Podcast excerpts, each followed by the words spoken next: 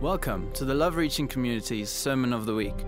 For more information pertaining to the life of the church, please visit our website at lrcchurch.co.za.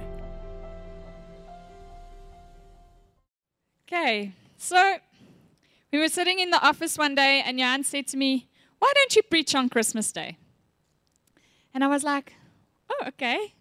And I went home and I was like, Wow, that's quite something to preach on Christmas Day. It's quite big for me. Um, and I felt so honored to be able to preach on Christmas Day. For me, I thought about it and I was like, wow, it's, it's for me, it's a little bit like we're having this, this birthday party for Jesus and I need to do the speech, you know? That's how I feel this morning. So I've got my beautiful dress on. I've dressed up for his birthday because he's worth dressing up for. Um, and he's worth being celebrated this morning. And then when I sat and I thought about it, I thought, what do you say about Jesus? or what would he want on his birthday? I know that is a it's, a it's a silly thought, but I thought it. I was like, what would he want for his birthday? What would he like? Being God. um, and then I started thinking so, birthdays are a big thing in our house. When I married Johan, I'm just going to sigh at this thought. He did not really celebrate birthdays. And it was one of those things where he came into the marriage, and I'm like, this is an expectation. I'm just putting it on the table. We are going to celebrate birthdays in a big way. Like, it, there's no negotiations. And um, I'm just going to say he's much better at it now than I even am he goes big. Like when it comes to his birthday, I get a little bit nervous because I'm like, oh, how am I going to outshine him this year? I need to outshine what he did this year. No, I'm just joking. But uh, we just, we, we do special things on birthdays. In our house, we all wake up at six o'clock when it's your birthday, and the person whose birthday it is will pretend to be sleeping and the rest of the family will go downstairs, and you never quite know who's going to be downstairs. Like they'll invite people to come and have a Meyer birthday with us. And then um, normally Johan would come upstairs if it's my birthday, and he would say, Okay, come, it's time to come down. And then you walk down, and there's candles, and everyone sings for you, and you blow out your candle. And then we all sit around the dining room table, and then we pray each child gets a chance to pray. We are still teaching Iris not to pray for herself in those prayers, but to actually pray for the person that whose birthday it is. Hey, Iris? She's getting there. Then we pray, and then we put all the gifts on the table, and you read all your cards, and you open all your gifts. And then we have cake for breakfast and coffee. And then there's, use, there's expectation for the rest of the day. You've got no idea what's going to happen. There might be a party, there might be cake, there might be a tea, there might be whatever. But there's expectation in your heart for your birthday in our house. That's how it works in the Meyer house. And I thought about it, and I thought, how do I, I, I my husband turned 40 this year in November. I went to so much effort.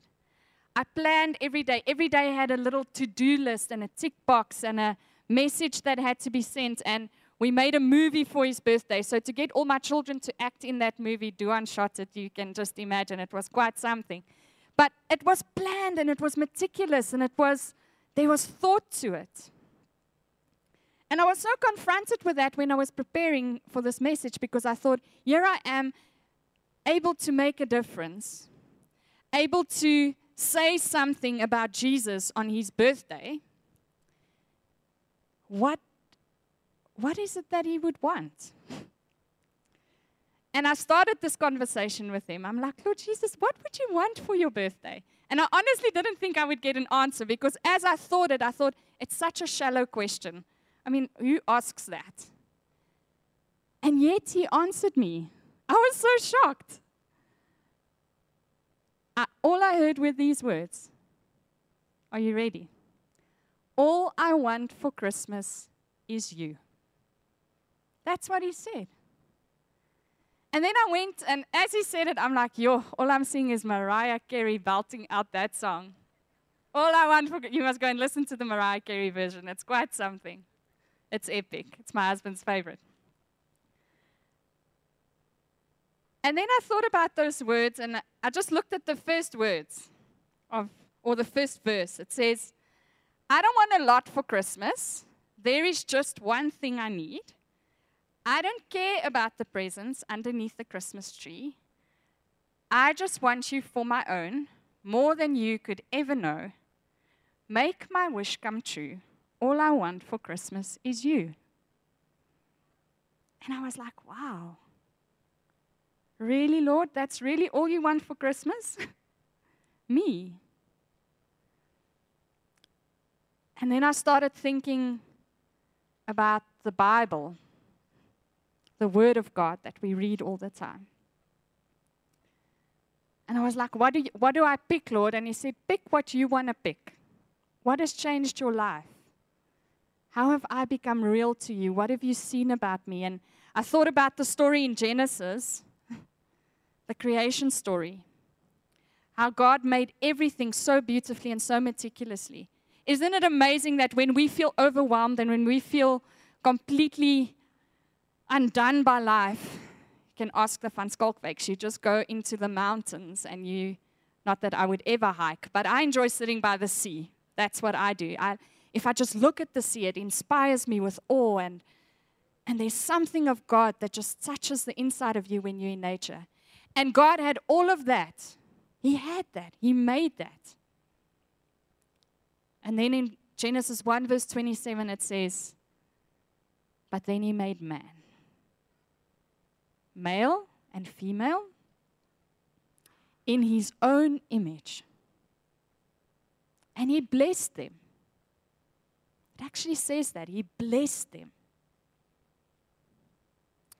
I don't know about you as a parent, for those who are parents, but when someone says to me a child looks like me, it fills me with it fills me with something. Look, it means nothing to the child. I think some of our children are like, really? I look like my mother?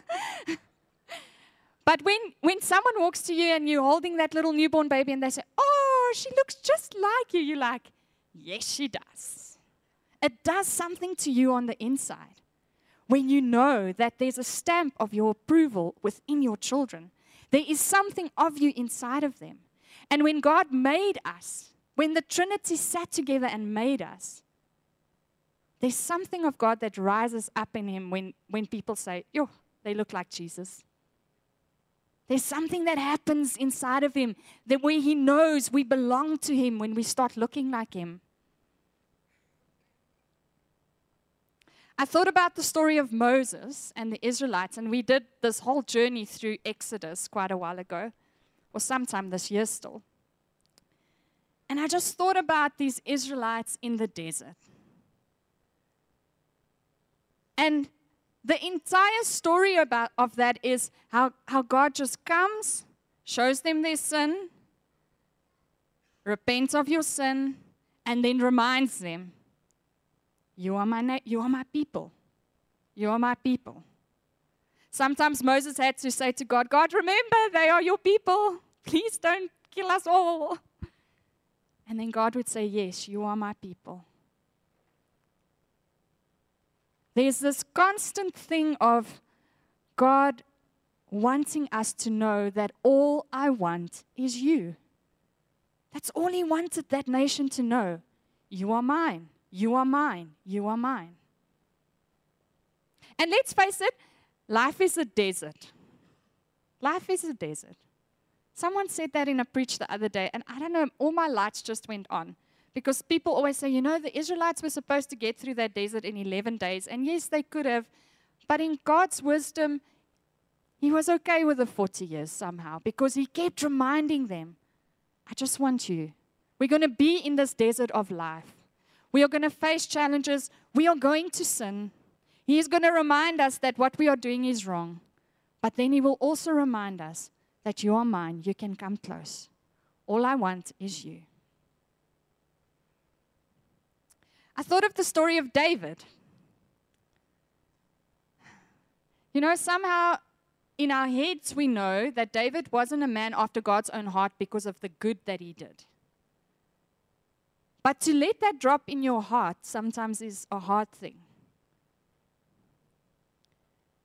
Because he was that David that was an amazing king and was called a man after God's own heart, but did much wrong.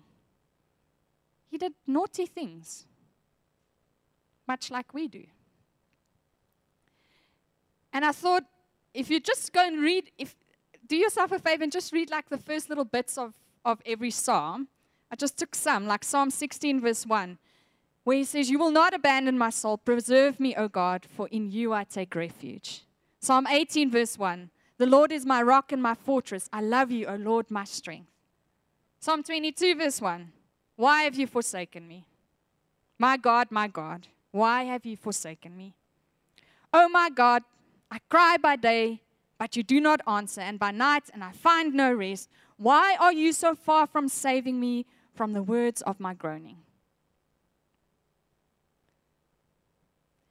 If a man after God's own heart had to stand up here and start moaning like that, we would all be very judgmental of that person and say, oh, and he calls himself a Christian. Shame on him. But you see, the beauty of David's relationship with God was that there was a realness. There was, there was nothing of him that he was not willing to show God. Some days he was that, that person that we all want to be that says, You are my rock and my fortress. We have days like that where we, where we are okay to say, God, you are my rock and my fortress. But then there are other days where we're like, God, why are you just not answering me? And you see, David was not just willing to think that, he was willing to voice it, to put it on paper. He was willing to show everything of what he was to God. Uh, yeah, to God. He was willing to show everything within him to God. All God wanted of David was him, and what he got was him. And that is what made him a, a man after God's own heart. When God said, okay, you've stuffed up now. You need to repent and, okay, God, I come before you. You've done well today. Thank you. God is there in every moment for David.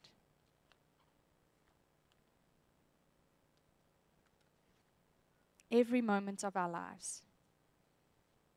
All He wants is every moment of your life. Are we willing to share that with Him? Or are we still hiding behind you can have me when I can praise you. That's when you can have me. But sure, when I've done so bad, I can't even face myself in the mirror, then you can't have me, God.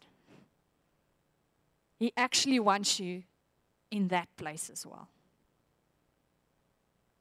All He wants is you. Let that sink in. No matter where you are this morning, He wants you. This is one of my favorite stories the story of Zacchaeus in Luke 19. Short little man with lots of money. Who knows people like that? Short people with lots of money. and the religious rulers of the day saw how Jesus went. So, so Zacchaeus didn't know Jesus. He just heard about this man. He was curious. So he got up into a tree because he was so short, he couldn't see. And he sat at the top of the tree and he watched, he observed. And then Jesus comes and he makes eye contact. He looks up into the tree and he says, Zacchaeus, come down. I want to go to your house and I want to want to come and eat with you. And the Bible actually says Zacchaeus um, received him joyfully. He actually wanted him to go. He was now quite curious with this man who wanted to be with him. And then the church people, the pastors, the rulers of the day, says this He has gone to be a guest of a sinner. Like they don't sin, you know? We're not sinners. He has gone to be the guest of a sinner. So, guess what? Now, even if you're sitting here this morning and you are that person that's eyeing him out from the tree,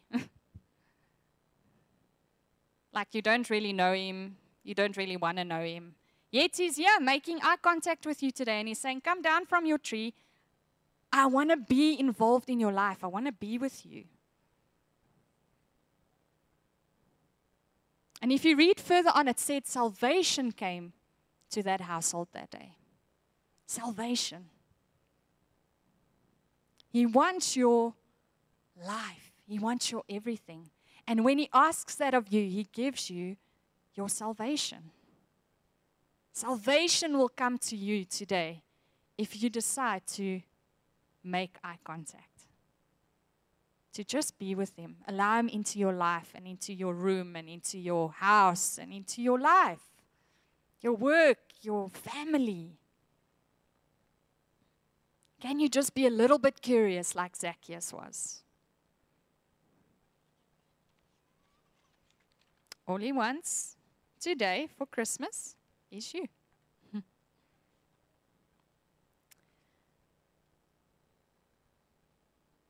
The last thing I thought of, because there's so many examples in the Bible, but these were the ones that stood out for me for today,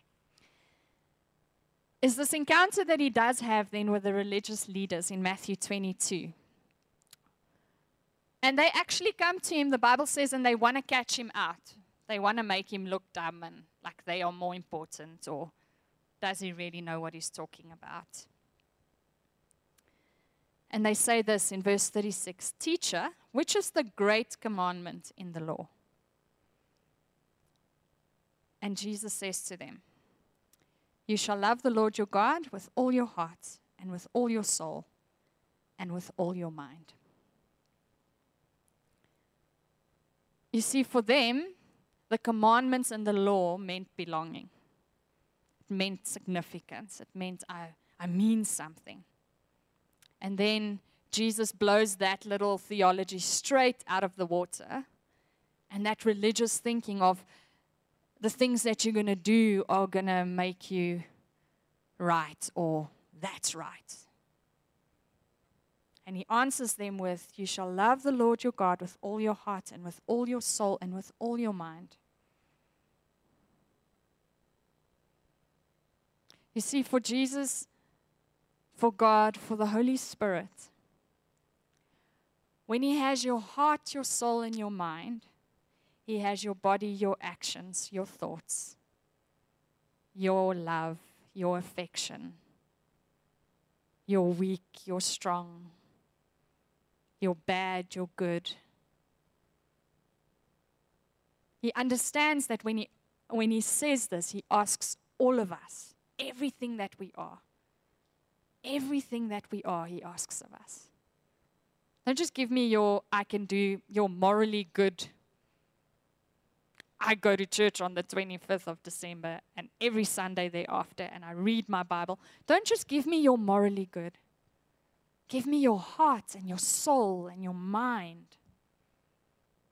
You see, because your heart and your soul and your mind are the things, if everyone had to know what happens in there, would disqualify you in a second. As a Christian, really, if we want to look at Christianity like that. It will disqualify you. People will judge you. People will be like, oh my word, that is what goes on in that person's head. That is what goes on in Malisa's head. Wow. And she preaches on a Sunday.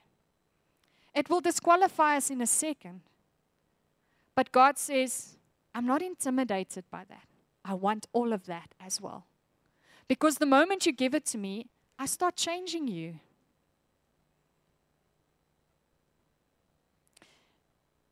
You know, when you, when you, for those who have been in love, it is an amazing feeling.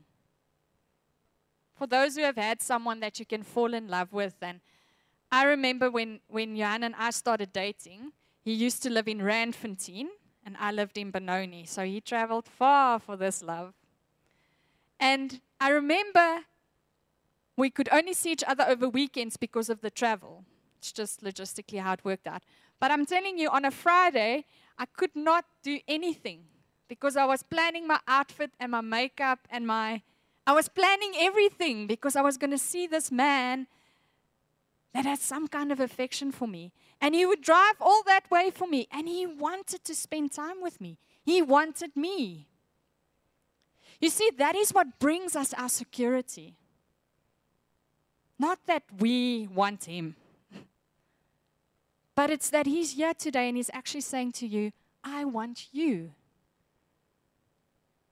When your partner or your spouse or the person that you love wants you and wants to be with you, it fills you with such courage and affection and you can you can conquer the world. That's how you feel. And this morning we've got the King of heaven and earth standing in front of us saying, "All I want for Christmas is you." And that should fill us with such courage and such love and such joy and such peace that when we say joy to the world, we understand that joy. And when we say, Your peace is with me, we understand that peace.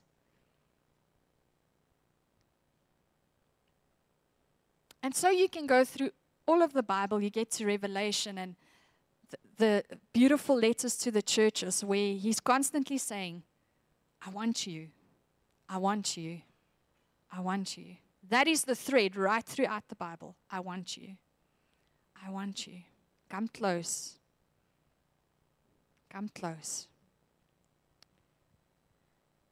And here we sit this morning. And imagine if our little story could be written into the Bible today, our encounter with Him. And He says, All I want today is you. And yes, He will be there.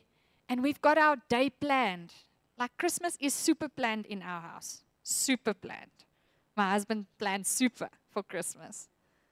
Like the meal is planned, the amount is planned, everything is planned. And I just feel that Jesus is saying, can we just put all of that aside? Just for a second. Because he'll be there for that as well, because he wants to be with us. But can we just look at him this morning and say, I want you too? All I want for Christmas is you too, Jesus. Because He's all that matters today.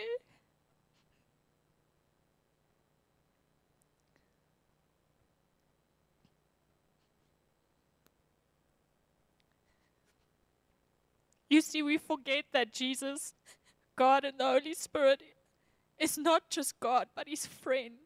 He wants to be close.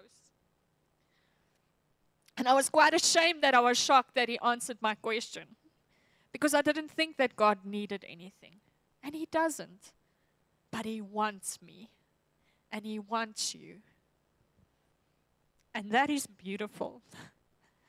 that the God of heaven, of earth, heaven and earth wants us. He wants to be with us today. So, can I ask as we pray now that we go into today remembering that He's with us. If you came to church this morning like a Zacchaeus and you just did your duty so that you can go and party and get your party on, He'll be there for that as well. He wants you.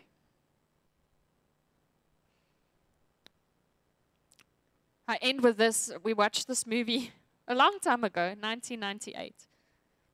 It's quite a nice movie if you want to go and watch it. It's called Sliding Doors with Gwyneth Paltrow. And in this movie, she they show her life from two angles where she catches the train, she makes the train, and then she misses the train. And how different her life is when she makes the train because her boyfriend at home cheats on her and she doesn't really know about it, and how her life turns out with that lie behind her. And then she misses the train and she goes back home, and you see how she then finds out that he's having an affair with someone. And that part, as hard as it was, it was actually so much better for her in the movie because her life turned out better and she married someone who really wanted her. And it's, it's a nice movie. Go and watch it. But I felt God say, for some people, it's a sliding door moment today. Maybe you got here because someone invited you, or your mom and dad dragged you out of bed. And just before that sliding door could close, you were, you were in the door. And here you sit this morning. And you are confronted with this beautiful Jesus who says, All I want is you. Maybe your sliding door moment is, I didn't want to hear that I have to give up that sin. Why do they have to keep telling us that? We're never going to stop preaching that. We are all sinners. Even me standing here, I'm so filled with ugly thoughts and unkindness.